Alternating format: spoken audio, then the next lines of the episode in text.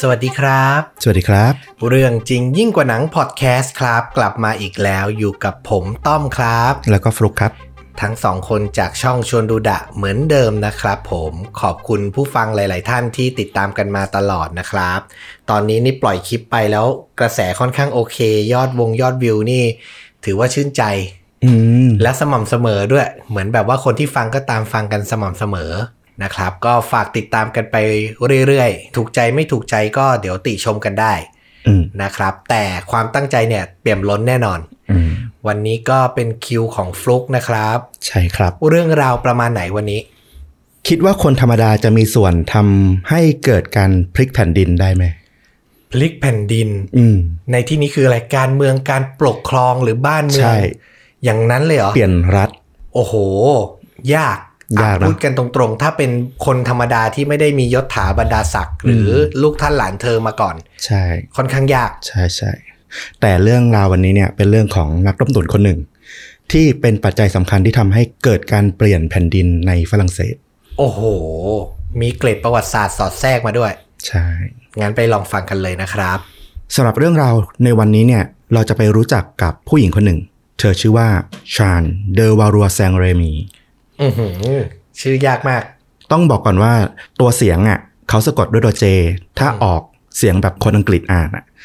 ชื่อเธอจะเป็นจีน จีน แต่ถ้าเอาเสียงฝรั่งเศสมันจะเป็นชอกระเชอผสมจอจันจอเจือ อ่าก็จะเป็นแบบช่องช่อง อ่ะใช่อารมณ์นั้นก็จะเรียกว่าชาแล้วกัน มันต้องเป็นจานอ่ะ แต่ว่าจะออกจานไปหลอดๆมันไม่ไหวอ่ะ เออก็เลยเรียกว่าชาน เทียบกับชองแล้วกันก็คือ แต่ออกเสียงเป็นเป็นอ่านจาน โอเค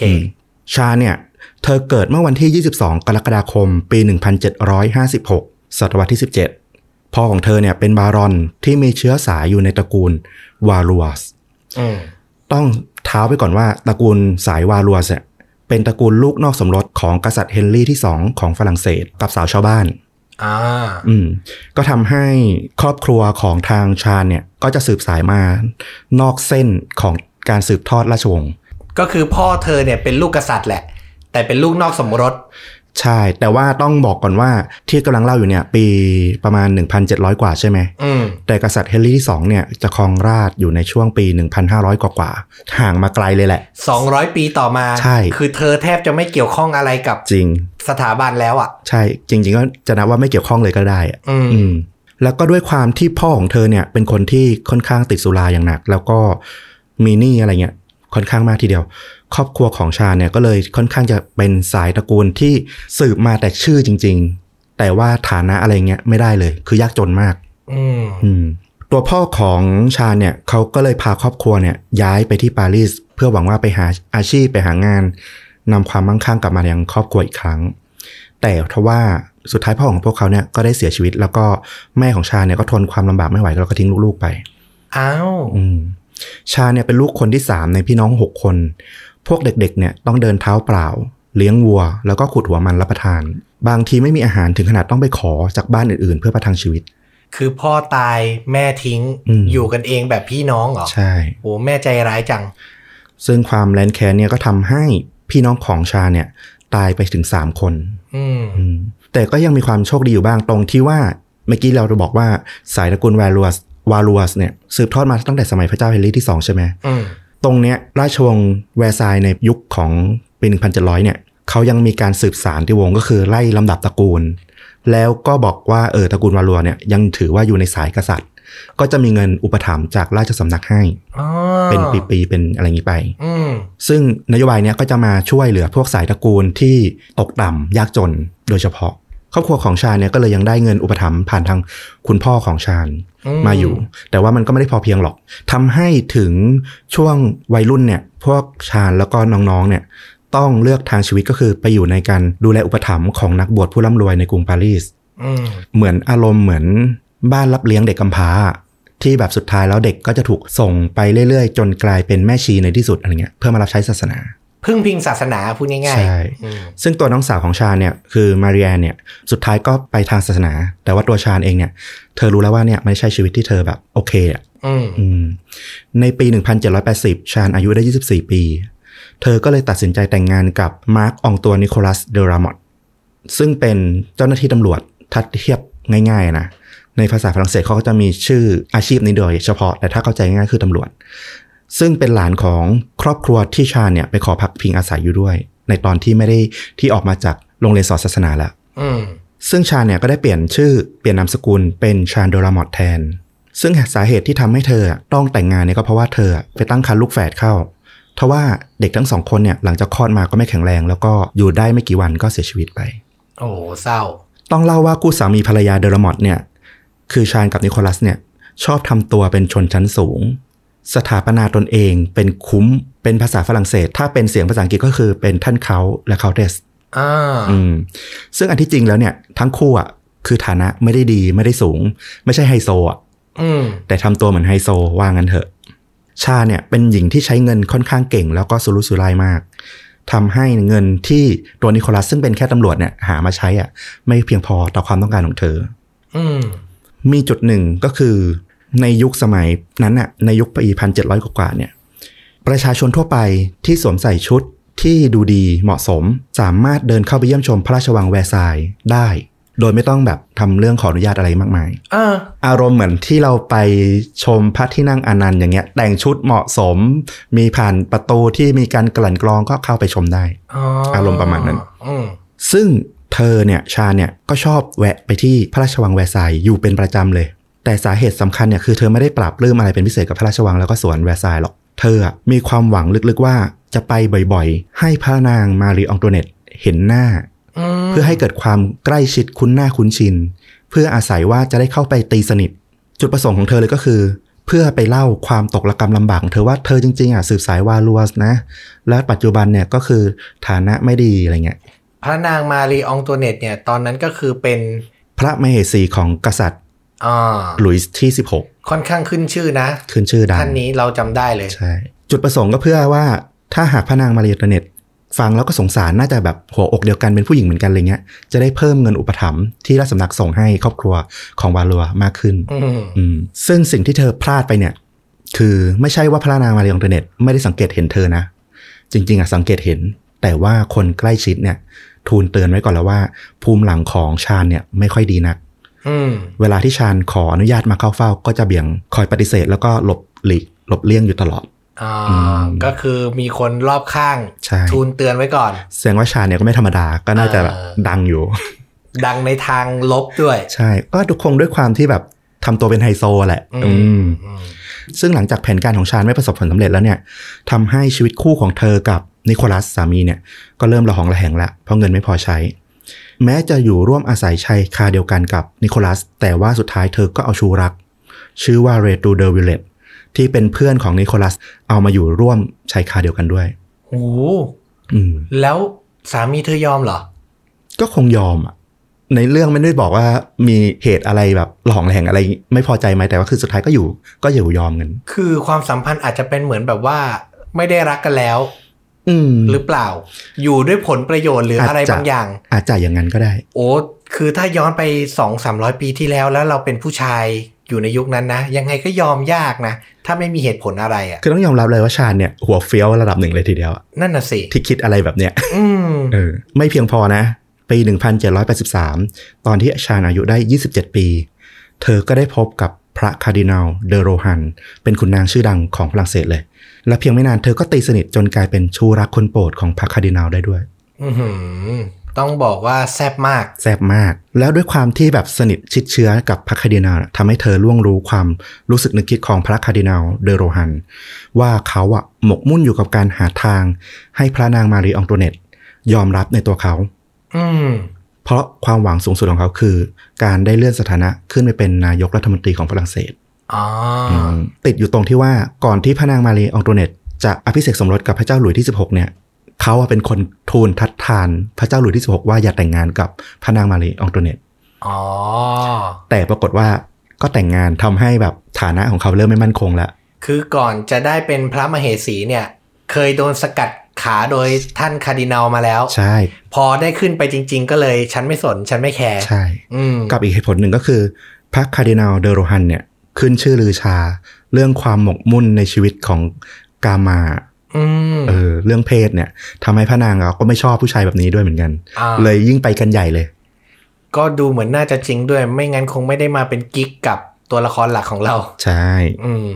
ซึ่งตอนนี้เนี่ยพอชาญได้มาอยู่ใกล้ชิดกับพระคาร์ดินาลเดอโรฮันเนี่ยก็ทำให้กุญแจสำคัญในแผนของเธออะซึ่งยังตอนเนี้ยเธอยังคิดไม่ออกนะ เกิดขึ้นละ อืม เรื่องต่อไปกุญแจชิ้นที่ 2 ที่จะประกอบกับแผนของเธอในตอนหลังเนี่ย ต้องย้อนความไปในสมัยพระเจ้าหลุยที่ 15 เลย คือรัชกาลก่อนหน้า อ่า พระเจ้าหลุยที่ 15เนี่ยเป็นกษัตริย์ที่สืบทอดความสำเร็จมาจากพระเจ้าหลุยที่ 14 พระเจ้าหลุยที่ 14เนี่ยคือเป็นกษัตริย์เรียกว่ามหาราชอะยิ่งใหญ่มาก ยุครุ่งเรืองของฝรั่งเศส ใช่ อืม พอมาถึงพระเจ้าหลุยส์ที่ 15 เนี่ยเรียกว่าผลานสมบัติแล้วกัน อืม อืม อืม หนึ่งในการผลานสมบัติของพระองค์ก็คือ พระองค์ลุ่มหลงในพระชายาของพระองค์มาก ที่มีนามว่ามาดามดูแบรี อ่า ถึงขนาดสั่งทำสร้อยเพชรมูลค่าสูง ที่แบบประเมินค่าไม่ได้เลย โดยสั่งให้เจ้าของร้านเพชร ซึ่งทำงานรับใช้ราชวงศ์เนี่ย ไปจัดหาเพชรแล้วก็เจรนายทำสร้อยเพชรดังกล่าว อืม อืมทว่าในปีท้ายรัชกาลของพระเจ้าหลุยส์ที่ 15 เนี่ย พระองค์ก็เกิดล้มป่วยลง แล้วก็เสื่อมถอยอำนาจลงมาเรื่อยๆ มาดามดูแบรีเนี่ยก็ถูกพวกขุนนางอะเนรเทศออกไป อืม และสุดท้ายพระองค์ก็สวรรคตในปี 1774 อ่า ซึ่งตรงเนี้ยต้องบอกว่าพระเจ้าหลุยส์ที่ 16 ขึ้นมาครองราชย์ต่อเนี่ยเงินในคลังสมบัติเนี่ยแทบไม่เหลือละ ผลพวงนอกจากเรื่องคลังสมบัติไม่เหลือเงินแล้วเนี่ยยังมีหนี้ตามมาด้วย อืม เพราะว่าเจ้าของร้านเพชรที่ผลิตสร้อยเพชรดังกล่าวเนี่ยก็คือทำสร้อยเพชรอะมาถวายไม่ทันยุคของสมัยพระเจ้าหลุยส์ที่ 15 ก็เอามาถวายตอนพระเจ้าหลุยส์ที่ 16 แล้วก็แจ้งความว่าเออ ก่อนหน้าเนี้ยสมัยรัชกาลก่อนอะได้สั่งทำเอาไว้ บัดเนี้ยเสร็จแล้วมาขอเงินขึ้นเงิน หนักเลย คราวเนี้ยพระเจ้าหลุยส์ที่ 16 ก็เลยเอาสร้อยเพชรดังกล่าวเนี่ยถามพระนางมารีองโตเนตพระชายาว่าเออสร้อยคอเนี้ยสวย สนใจจะรับไว้ไหม อืม อืมซึ่งตอนนั้นเนี่ยเป็นนอนที่พระนางมารีอองโตเนตเนี่ยขึ้นเป็นพระราชินีใหม่ ๆ ในปี 1778 พระนางอ่ะพอจะทราบอยู่ว่าปูมหลังของสร้อยเพชรเส้นเนี้ยมันมาอย่างไง อืม ก็คือไม่ค่อยดีแหละ พระนางก็เลยทูลต่อพระเจ้าหลุยส์ไปว่า หม่อมชั้นขอกองเรือ 74 ลำ ยังดีเสียกว่ารับสร้อยเพชรเส้นนี้เสียอีก อืม อืม ปัญหามันคือเจ้าของร้านเพชรเนี่ย พอขายเพชรเส้นนี้ไม่ได้อ่ะด้วยการที่แบบรวบรวมสรรพกำลังสมบัติของร้านนะเพื่อไปสร้างสร้อยเส้นเนี้ยทำให้ร้านอะเกือบล้มละลายอ่ะ เออ คือยังไงต้องขายให้ได้ พอกษัตริย์ของฝรั่งเศสไม่ยอมซื้อละ คือเรียกว่าเบี้ยวแล้วกัน ก็เรียบรีบวิ่งหาคนซื้อต่อทั่วยุโรปเลย แต่ปรากฏว่าก็ไม่มีใครจะซื้อไหว เพราะราคามันสูงมาก นั่นน่ะสิอืม จนสุดท้ายพอพระนางมารีอองโตเนตเนี่ยได้ประสูติการรัชทายาทในปี 1781 เนี่ย พ่อค้าก็เลยแบกหน้ากลับมาหาพระเจ้าหลุยส์ที่ 16 อีกทีบอกว่าขอลองทูลถวายอีกทีหนึ่ง อาจจะแบบว่าให้ เปลี่ยนใจ ของให้ลูก อะไรอย่างเงี้ย อะไรอย่างนั้น เผื่อเปลี่ยนใจ อืม ปรากฏว่าพระนางมาเรียงเดเน็ตก็ยังปฏิเสธเป็นครั้งที่สองไม่สำเร็จไปสองครั้งแล้วอะคงไม่กล้าทูลครั้งที่สามละ อ่า พ่อค้าร้านเพชรก็ค่อนข้างเดือดร้อนเลย ตรงเนี้ยกลายมาเป็นกุญแจดอกที่สองที่ชาญเอามาใส่ในแผน อ่า อืมชาญเนี่ยก็เริ่มเดินแผนเลย ให้เดวิลเลตชูรักของเขาเนี่ยของชาญเนี่ยซึ่งเป็นตำรวจเข้าไปตีสนิทพระคาร์ดินาลเดอโรฮัน แล้วก็เป่าหูว่าจริง ๆ แล้วชาญเนี่ยนะเป็นคนรับใช้สนิทสนมของพระนางมารีอองโตเนตคอยทำธุระลับๆนอกวังให้พระนาง อือหือ อืม นี่คือให้กิ๊กคนแรกไปหลอกกิ๊กคนที่สอง ใช่ โอ้โห ทำให้พระคาร์ดินัลเดอโรฮันเนี่ย ก็เลยไหว้วานชาญให้เป็นตัวกลางประสานความสัมพันธ์ระหว่างเขากับพระนางมารีอองโตเนตก็โดยการเขียนจดหมายโต้ตอบส่งไปผ่านชาญเนี่ยแหละ พระคาร์ดินัลก็จะเขียนจดหมาย มอบให้ชาญและชาญก็จะเอาไปมอบให้กับเดอวิลเลตบอกว่าเดอวิลเลตเนี่ยเป็นตัวแทนของทางฝั่งพระนางมารีอองโตเนตเนี่ยมารับสาร อืม ก็เขียนโต้ตอบไปโต้ตอบกลับมาเนี่ยพระคาร์ดินันกับพระนางมารีองโตเนตจนในที่สุดพระคาร์ดินันเนี่ยก็ปักใจลึกๆว่าพระนางมารีองโตเนตเนี่ยน่าจะหลงไหลในตัวเขาไม่น้อยเลย แต่จริง ๆ แล้วจดหมายไม่ได้ไปถึงพระนางมารีอองโตเนตถูกไหม ใช่เพราะคนที่เขียนจดหมายจริงๆแล้วเนี่ยก็คือชาญเองนั่นแหละ เป็นคนที่เขียนจดหมายทั้งหมดแล้วก็ลงนามท้ายจดหมายว่า พระนางมารีองโตเนตแห่งฝรั่งเศส อือหือ อืมด้วยความที่แบบโต้ตอบจนแบบเริ่มหลงอะ่ะเริ่มหลงเสน่ห์พระคาร์ดินาลก็เลยแบบทนไม่ไหวละ ขอให้ชาญเนี่ยนัดพบกับพระนางมารีอองโตเนตให้หน่อย อืม ในที่สุดชาญก็แบบหาทางสำเร็จ ในยามวิการคืนหนึ่งของเดือนสิงหาคม ปี 1784 ภายในส่วนหนึ่งของสวนพระราชวังแวร์ซายน์พระคารินาลเดอโรฮันก็ได้พบสตรีสูงศักดิ์ซึ่งเป็นใบหน้าที่เขาคุ้นเคยดี ก็คือพระนางมารีอองโตเนตนั่นเอง ชาญเนี่ยจัดการมีตติ้งเนี้ยจนได้เหรอ จนได้ โดยพระคาร์ดินัลเดอโรฮันเนี่ยได้มอบกุหลาบ แด่พระนางมารีอองโตเนตแล้วก็ทูลขอให้ลืมความบาดหมางในอดีต ตรงเนี้ยพระคาร์ดินัลปักใจเลยว่า ตอนเนี้ยสิ่งที่เขาทำมาทั้งหมดชาญเนี่ยคือตัวจริง แล้วก็พระนางมาเรียงอองโตเนตเนี่ยไว้ใจเขาละ อืม อืมแต่สิ่งที่พระคาร์ดินาลไม่รู้คืออะไรรู้ป่ะจริง ๆ แล้วพระนางมารีอองโตเนตที่เขาได้พบน่ะมีชื่อว่านิโคลโอริวา เป็นโสเภณีที่มีใบหน้าละไมคล้ายพระราชินี โอ้โห และด้วยความที่เป็นยามวิการมันคงแบบครึ้มครึ้มมืดมืดๆหน่อยอย่างเงี้ยไม่ชัดมาก ดู อืม ดวงดูโครงหน้าคล้าย ๆ อะไรอย่างเงี้ย หมายความว่าชาญเนี่ยจัดการทุกอย่าง ใช่ สุดยอด เก่งนะ หลังจากได้รับความเชื่อใจอย่างมากแล้วเนี่ยชาญก็เลยมักออกปากขอยืมเงินจากพระคาร์ดินาลอ้างว่าเนี่ยพระนางมารีอองโตเนตเนี่ยอยากจะนำไปใช้ในกิจการการกุศลส่วนพระองค์ อืม พระครินาก็ไว้ใจก็มอบเงินให้กับชาญทุกครั้ง ชาญเองเนี่ยพอได้เงินก็เอามาเปิดตนเอง แล้วก็ยกสถานะตนเองขึ้นเป็นสาวสังคมชั้นสูงอีกครั้งหนึ่ง นอกจากนี้อะเวลาไปออกงานสังคมอะเธอยังชอบอวดอ้างความใกล้ชิดกับราชวงศ์ระดับสูง เรียกว่านักต้มตุ๋นแห่งราชวงศ์เต็มรูปแบบ เต็มรูปแบบเลย ชื่อเสียงของเธอเนี่ยไปเข้าหูพ่อค้าร้านเพชรโดยความที่ทูลเองแล้วไม่สำเร็จมาสองครั้ง คิดว่าถ้าผ่านคนสนิทช่วยกล่อมให้เนี่ยอาจจะสำเร็จมากขึ้น อันนี้คือพ่อค้าร้านเพชรเจ้าของสร้อยที่ไม่มีใครซื้อ ไม่มีใครซื้อไหว อ่า ตอนแรกเนี่ยชาญปฏิเสธ เพราะมันยากเกินไป อืม คือหาพระนางมารีอองเดเนตปลอมอะ่ะมันได้ แต่หาคนจะมาซื้อจริง ๆอะ่ะมันไม่ได้ไง นั่นน่ะสิ มันยากไปก็ปฏิเสธ แต่ว่าเธอไปฉุกคิดขึ้นได้ แล้วก็เปลี่ยนใจมาตอบตกลงกับพ่อค้าเพชรในตอนหลัง ขอรับค่าในหน้าขายเพชรเส้นนี้ ตอนเนี้ยกุญแจทุกดอกของชาญเนี่ยอยู่ในมือหมดละ อืม แค่ดำเนินการตามแผนเท่านั้นเอง น่าสนใจมากว่าแผนทั้งหมดคืออะไร อืม21 มกราคม ปี 1785 ชาญน่ะก็ได้มาบอกกับพระคาร์ดินาลเดอโรฮันว่า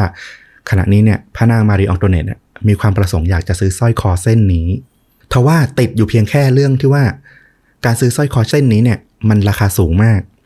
ตอนนั้นเนี่ยฝรั่งเศสอ่ะก็คือภาวะยากจนอ่ะคนแลนแค้นไปทั่วโดนเลขเก็บภาษีสูง เพราะว่าเงินในคลังมันไม่มี ในการเอาไปบริหาร จากยุครุ่งเรืองพระเจ้าหลุยที่ 14 มาผลาญเงินพระเจ้าหลุยที่ 15 พระเจ้าหลุยที่ 16 นี่คือหนี้ ใช่ ล้วน กำลังแก้ปัญหาล้วนๆ การที่พระราชินีของฝรั่งเศสอะจะไปซื้อสร้อยคอเพชรมูลค่าสูง โดยที่ประชาชนอะยังไม่มีจะกินอะมันก็ดูเป็นเรื่องไม่สมควร ๆ จริง อืม ดังนั้นการซื้อแบบเป็นทางการเปิดเผยอะมันคงทำไม่ได้ อืม นี่คือชาญบอกพระคาร์ดินาลก็เลยวางแผนว่าจะขอให้พระคาร์ดินาลเนี่ยช่วยซื้อสร้อยเส้นนี้ไว้ก่อน แล้วพระนางมารีอองโตเนตเนี่ยจะใช้คืนพระคาร์ดินาลเดโรฮานด้วยการจ่ายเป็นค่าอื่นแทน เช่นเป็นค่าจัดงานเลี้ยงอะไรอย่างเงี้ย อ่า อะไรอื่นๆนะที่มันดูไม่ไปไม่ประเจิดประเจออะอืม อืม พระคาเดนาลเนี่ยก็ตอบตกลง เพราะว่ามันเป็นโอกาสละ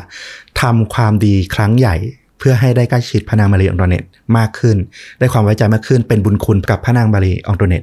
เขาก็จะได้เรียกขอตำแหน่งที่เขาอยากได้ นายกรัฐมนตรี ใช่อันนั้นคือเขาคาดหวังไว้ อืม หลังจากพระคาเดนาลเนี่ยซื้อสร้อยคอเส้นนี้เรียบร้อยละ ก็ได้นำมอบให้กับผู้รับใช้ของพระนางมารีอองโตเนตซึ่งก็ไม่ใช่ใครนั่นแหละก็คือเดอร์วิลเลตชูรักของชาน อืม อืมแน่นอนว่าสร้อยเส้นเนี่ยถูกส่งต่อไปที่นิโคลัสสามีของชาญ อืม นิโคลัสรีบนำเอาเข้าไปขายในตลาดมืดในกรุงลอนดอนทันที ข้ามฟากจากฝรั่งเศสไปอังกฤษ เพอขายในฝรั่งเศสอะคงไม่ได้อะ ผู้หญิงคนนี้ที่สุดมาก อืม กิ๊กคนแรกหลอกกิ๊กคนที่สอง อืม เอาสร้อยมาให้สามี เอา ของ ไป ตัว ขาย เอง อืม ไปขาย อืม อื้อหือ เวลาเนี่ยผ่านล่วงเลยไปพระคดีนาวเนี่ยก็นึกเฉลียวใจว่าเออตั้งแต่ซื้อสร้อยคอให้พระนางมารีอองโทเนตเนี่ยก็ยังไม่มีการติดต่อขอคืนเงินให้เขาเลย อืม แถมชาญเนี่ย ช่วงหลังๆก็หายหน้าหายตาไม่ได้เจออีกเลย เฟลละ อืมในที่สุดเนี่ย เรื่องมันก็มาแดงเข้าจนได้ ในวันหนึ่งที่มีการจัดงานคล้ายๆ งานเลี้ยงในพระราชสำนัก ที่ขุนนางต่างๆแหละจะเข้าร่วมไปพบกับพระมหากษัตริย์เนี่ย อืม พระคาร์ดินาลเนี่ยก็ถือว่าเออเนี่ยโอกาสดีละ จะได้พบกับพระนางมารีอองโตเนตเป็นการส่วนตัว จะได้ทูลแจ้งเรื่องของการขอคืนเงิน แล้วก็แจ้งความประสงค์ว่าอยากจะขึ้นตำแหน่งอะไรอย่างเงี้ย อืม อืมแต่ปรากฏว่า พอได้เจอได้คุยพระนางมาเรียนตัวเน็ตก็งง แน่นอนแหละ เพราะว่าเรื่องต่างๆทั้งหมดอะมันเกิดขึ้นแค่ในแผนของชันและไม่เคยไปถึงพระองค์จริง อืม ๆ เมื่อพระคาร์ดินาลเนี่ยแนะนำจดหมายของพระนางมาเรียนตัวเน็ตที่ตนได้รับมาจากชานเนี่ยมาแสดงพิรุษใหญ่ก็เลยเผยแทบจะทันทีเลย เพราะว่าสมาชิกราชวงศ์ฝรั่งเศสน่ะจะไม่ได้รับอนุญาตให้ลงพระนามจ จริงในจดหมายของตัวเอง อ่า จะมีการเลือกพระนามใช้โดยเฉพาะแต่ละพระองค์เพื่อใช้ลงในท้ายจดหมาย ดังนั้นการลงท้ายจดหมายว่า พระนางมารีอองโตเนตแห่งฝรั่งเศสอะจะไม่มีทางเป็นจดหมายจริงได้อย่างแน่นอน อ่า อืมเท่ากับว่าตอนนี้เนี่ยพระคดินันโดนตุนเต็มๆแต่สิ่งที่สูญเสียไปยิ่งกว่านั้นก็คือ ชื่อเสียงของพระเจ้าหลุยส์แล้วก็พระนางมารีอองโตเนตนี่แหละ ที่ประชาชนทั้งหลายเนี่ยเริ่มได้ทราบข่าวที่หลุดออกไป ว่ามีการซื้อสร้อยเพชรมูลค่ามหาศาลนี้แล้ว อืม ข่าวหรือสะพัดไปเนี่ยเหมือนแบบราดน้ำมันใส่กองเพลิงเลย เพราะว่าคนก็แบบเดือดร้อนมาก ภาษีก็จะขึ้น พระนางมารีอองโตเนตเนี่ยเจ็บแค้นเรื่องนี้ที่สุด หมายมั่นปั้นมือว่าจะไม่ให้อภัยผู้เอาชื่อเสียงของพระนางเนี่ยไปทำให้เสื่อมเสียต่อราชวงศ์ราชบัลลังก์อย่างเด็ดขาด อืม แม้ว่าเรื่องเนี้ยจะไม่มีความจำเป็นใดๆเลยที่พระเจ้าหลุยส์ที่ 16 แล้วก็พระนางมารีอองโตเนตเนี่ยจะต้องเข้ามายุ่งเกี่ยว เพราะว่ามันเกิดขึ้นกับพระคาร์ดินาลกับชาญก็คือมันเป็นเรื่องแพร่งระหว่างพระคาร์ดินาลกับชาญมากกว่า คือมันเป็นเรื่องของขุนนางกับนักต้มตุ๋นนะ ใช่ แต่การพิจารณาคดีเนี้ยก็ได้ถูกขอร้องจากราชวงศ์ให้เปิดเป็นสาธารณะ เพื่อแสดงความโปร่งใสและบริสุทธิ์ใจของพระเจ้าหลุยส์ที่ 16 และพระนางมารีอองโตเนตเพราะชื่อเสียงมันเสียไปแล้วไง อืม อืม การสืบสวนดำเนินไปอย่างไม่มีอะไรต้องซับซ้อนเลยเพราะว่าทุกอย่างมันชัดเจนหลักฐาน แล้วก็พยานแวดล้อมมันชัดหมด ในที่สุดศาลก็ยกฟ้องแก่พระคาร์ดินาลด้วยเหตุว่าถูกหลอก อืม แต่ก็ถูกในประเทศไปอยู่เมืองอื่น ในความผิดเรื่องที่ว่าเป็นถึงขุนนางชั้นสูง แต่กลับไม่เฉลียวใจเรื่องของจดหมายปลอม ยอมให้โดนหลอกง่าย และจริง ๆ เจตนาของพระคาร์ดินาลก็ไม่ค่อยบริสุทธิ์ใจเท่าไหร่อ่ะ ๆ อันนั้นนะคือเรื่องที่ราชวงศ์รู้ แต่ชาวบ้านอ่ะจะรู้สึกว่าพระคเนโรโลฮันอ่ะเป็นขุนนางที่ดีคนหนึ่ง อืม อืม ฉากหน้าคือดูดี ใช่ ในขณะที่นิโคลโสเภณีที่ถูกจ้างมาปลอมเป็นพระราชินีเนี่ยก็ไม่มีความผิด เพราะนางเองก็ไม่รู้เรื่องอะไร แค่โดนจ้างมาแล้วก็มาตามนัด คือนางไม่ได้รู้ว่ามา ไม่รู้ จะมาปลอมตัวเป็นพระนางมารีอองโตเนต ไม่รู้แผนการทั้งหมด แค่ถูกจ้างมาครั้งนั้นครั้งเดียวแล้วก็จบไป คือถูกจ้างมาให้เจออ ม พระคาร์ดินาลแค่นั้น ใช่ อืม ส่วนเดอร์วิลเลตชูลักเนี่ยถูกในประเทศออกจากฝรั่งเศส ด้วยข้อหาปลอมแปลงจดหมาย ตอนหลังเขาก็ไปตายที่อิตาลี อยู่บ้านเกิดไม่ได้ว่างั้น ใช่ อืม ส่วนนิโคลัสสามีของชาเนี่ย ที่นำเอาสร้อยเพชรไปยังลอนดอนเนี่ย ก็ไม่ได้กลับฝรั่งเศสเลยจนกระทั่งหลังปฏิวัติฝรั่งเศสไป อื อื ม ม ปฏิวัติฝรั่งเศสนี่ก็คือเปลี่ยนระบอบการปกครองเนาะ ใช่ อืม ส่วนชาเนี่ยถูกตัดสินให้เคี่ยนและขังคุก แต่ว่าไม่นานหลังจากนั้นเนี่ยเกิดความวุ่นวายในช่วงปฏิวัติฝรั่งเศส เธอก็ปลอมเป็นเด็กผู้ชายแล้วก็แหกคุกหนีไปลอนดอน ไปเจอกับสามีในปี 1789 กลับไปอยู่กับสามีอีก ก็ไม่เชิงว่ากลับไปอยู่เป็นแบบสามีภรรยาคือก็ต่างคนต่างอยู่ต่างมีชีวิตนั่นแหละก็คือไปแบ่งเงินกันอะ อื อื ม เธออาศัยในลอนดอนแล้วก็เขียนหนังสือ เรื่องราวชีวประวัติของเธอในฝรั่งเศส อืม อืม โดยโทษความผิดทั้งหมดเนี่ยไปที่พระนางมารีอองโตเนต อ้าว คือเขียนเรื่องของตัวเองอะเรื่องของแม้จะเขียนยังไงก็ได้อะแล้วก็บอกว่าเนี่ยเหตุการณ์ใดๆต่างๆ ที่มันเกิดขึ้นมาทั้งหมดเนี่ยเพราะพระนางมารีอองโตัวเนตนี่แหละ เป็นนักต้มตุ๋นหลอกลวงในชีวิตจริง เขียนชีวประวัติตัวเองก็ยังจะต้มตุ๋นหลอกลวงอีกเหรอ อ้าวก็ตอนเนี้ยเธอเริ่มเหมือนเริ่มชีวิตใหม่ ต้องการการยอมรับใหม่ๆในสังคมอังกฤษ อืม แล้วก็ต้องยอมรับว่าในยุคปฏิวัติฝรั่งเศสที่มีการล้มล้างราชวงศ์พระเจ้าหลุยเนี่ยพระนางมารีอองโตัวเนตก็เป็นเหยื่อหนึ่งอะที่ทุกคนมองว่ามีความผิด อืม เป็นคนที่ใช้จ่ายฟุ่มเฟือยนู่นนี่นั่น ประโยคดังที่น่าจะเคยได้ยินก็คืออ้าวพวกเขาไม่มีขนมปังทานเหรอก็ทานเค้กสิ ซึ่งจริงๆเนี่ยในประวัติศาสตร์อะพระนางไม่ได้พูดนะ อ่า แต่ว่ามันเป็นเรื่องที่แบบลือกันไปต่อๆจนกลายเป็นว่าเหมือนพระนางพูด อืม แล้วประชาชนก็แบบรู้สึกโกรธแค้นกับคำข้อความนี้มาก คือพระนางก็อยู่ในยุคที่มันเกิดการปฏิวัติอะชื่อเสียงก็เลยอาจจะมีแง่ลบ ใช่ ปนมาค่อนข้างเยอะ ใช่ชาญได้ทีก็ใส่ตามเลยว่าทุกอย่างเนี่ยเป็นเพราะพระนางมารีอองโตเนตนี่แหละ อือหือ ซึ่งในการตัดสินคดีที่ฝรั่งเศสอะแม้ว่าชาญจะมีความผิด แต่นอกคุกเนี่ยประชาชนต่างปิดหูปิดตา แล้วก็เชื่อว่า ทั้งการตัดสินชาญให้มีความผิด และในประเทศพระคาร์ดินาลออกไปยังเมืองบ้านเกิดเนี่ยล้วนแต่เป็นการปรักปรำจากพระเจ้าหลุยส์แล้วก็พระนางมารีอองโตเนตที่ชื่อเสียงไม่ดีแล้วในตอนนั้นน่ะ อืม คือประชาชนเชื่อแล้วว่า จริง ๆ แล้วอะทุกคนในคดีเนี้ยบริสุทธิ์หมดเลย เออ แต่กษัตริย์กับพระราชินีอะต้องการใส่ความ อือหือ เพื่อให้พระองค์ทั้งคู่อะบริสุทธิ์ คือประชาชนก็ยังเชื่ออยู่ว่าสร้อยอ่ะพระนางเอาไป พระนางมารีอองโตเนตซื้อ อืม ไปกันใหญ่อ่ะ เออ นี่มันคือน้ำพึ่งหยดเดียว ใช่ เหมือนเป็นจุดเริ่มต้นรวมกับ น่าจะมีประเด็นอื่นอื่นๆอีกมากมายแหละ ถ้ามองปัจจัยหลักๆ จริงๆอ่ะในการปฏิวัติฝรั่งเศส 1789 เนี่ย มันมีเรื่องความไม่ลงตัวในเรื่องของสภาราษฎรกับสภาขุนนาง อืม คือพระเจ้าหลุยส์อ่ะต้องการแก้ปัญหาเรื่องเงินในคลังมันไม่พอในการบริหาร ก็เลยไปเอานักเศรษฐศาสตร์ ชื่อดังที่เก่งเรื่องการคลังเนี่ยมาช่วยคิด ซึ่งเขาก็เสนอประมาณว่ามันต้องขึ้นภาษีที่ดิน ซึ่งมันกระทบขุนนาง อ่า พวกขุนนางก็ไม่ยอม สุดท้ายคนเนี่ยก็ถูกปลดออกจากตำแหน่งไป ชาวบ้านก็รู้สึกแค้นเคืองว่า คนมันจะไม่มีกินอยู่แล้ว พวกขุนนางยังใจแบบไม่ยอมลด ยอมเสียผลประโยชน์อะไรเลยเหรออะไรเงี้ย อืม เออ มันก็เลยกลายเป็นประเด็นหลักอยู่แล้ว ส่วนไอ้เรื่องของทั้งชาญคดีเพชรเนี่ย รวมถึงเรื่องที่ว่าไม่ทานเค้กอะไรพวกเนี้ย มันเป็นส่วนผสมอื่น ๆ ที่อยู่ล้อมรอบทำให้คนอ่ะยิ่งโกรธแค้นต่อราชวงศ์มากขึ้น มันเป็นเหมือนน้ำมันที่สาดเข้ากองเพลิงอ่ะ ใช่ ช่วยเร่งปฏิกิริยาให้มันยิ่งรุนแรงมากขึ้น อืม สุดท้ายเนี่ย เรื่องราวตอนจบเนี่ยน่าสนใจมาก อืม ชาญใช้ชีวิตอยู่ในลอนดอน จนกระทั่งวันที่ 23 สิงหาคม ปี 1791 หลังปฏิวัติฝรั่งเศสไป 2 ปีเนี่ย ก็มีคนพบร่างของผู้หญิงคนหนึ่ง ตกลงมาจากหน้าต่างห้องพัก สภาพร่างกายแหลกเหลว ตาซ้ายหลุดออกมา แขนขาหัก โอ้โห ชาญเสียชีวิตในวัย 35 ปีเท่านั้นเอง บางคนเชื่อว่าเธอพลัดหล่นลงมา โดยอุบัติเหตุ แต่บางคนก็เล่าลือว่า เนี่ยเป็นการลอบสังหาร โดยกลุ่มที่เทิดทุนสถาบันกษัตริย์ฝรั่งเศสที่ยังหลงเหลืออยู่ อือหือ อืม ตามมาล้างแค้น แต่ก็ไม่ได้บทสรุปที่ชัดเจนว่าใครเป็นคนทำ ใช่ เพราะมันไม่มีพยานหรือร่องรอยหลักฐานทิ้งไว้ว่า ตกมาเองหรือมีใครผลักตกมา อือหืออ ม แล้วก็หลังจากนั้น 2 ปีให้หลังพระนางมารีออนเนตผู้บริสุทธิ์จากคดีสร้อยเพชรเนี่ยนะแต่แปดเปื้อนมนทินนินทาไปแล้วเนี่ย ก็ได้ถูกประหารด้วยกิโยตินในปี 1793 อือหืออก็เป็นอันจบ เรื่องราวในยุคราชวงศ์สุดท้ายก่อนการปฏิวัติ อืม ในฝรั่งเศส ใช่ ฟังตอนเริ่มมีความคอมเมดี้เล็ก อืม ๆ มีความทึ่งในแผนการของผู้หญิงคนหนึ่ง ใช่ แต่ฟังจนจบแล้วรู้สึกถึง Impact อืม ของเรื่องราวเหตุการณ์ที่เหมือนจะเป็นแค่การต้มตุ๋นน่ะ อืม แต่มันสร้างผลกระทบให้เกิดขึ้นระดับประเทศจริง ๆ อ่ะ ใช่ เออ อย่างที่ฟลุกบอกไว้เลย มสำหรับหนังที่เอาเรื่องเหตุการณ์นี้ไปทำเนี่ย เป็นหนังฮอลลีวูดนี่แหละ ปี 2001นำแสดงโดยฮิลลารีสแวง อืม นักแสดงหญิงระดับออสการ์ ใช่แล้วอัสกา อ่าเธอได้ออสการ์ตัวแรกจาก Boys Don't Cry ใช่ เล่นเป็น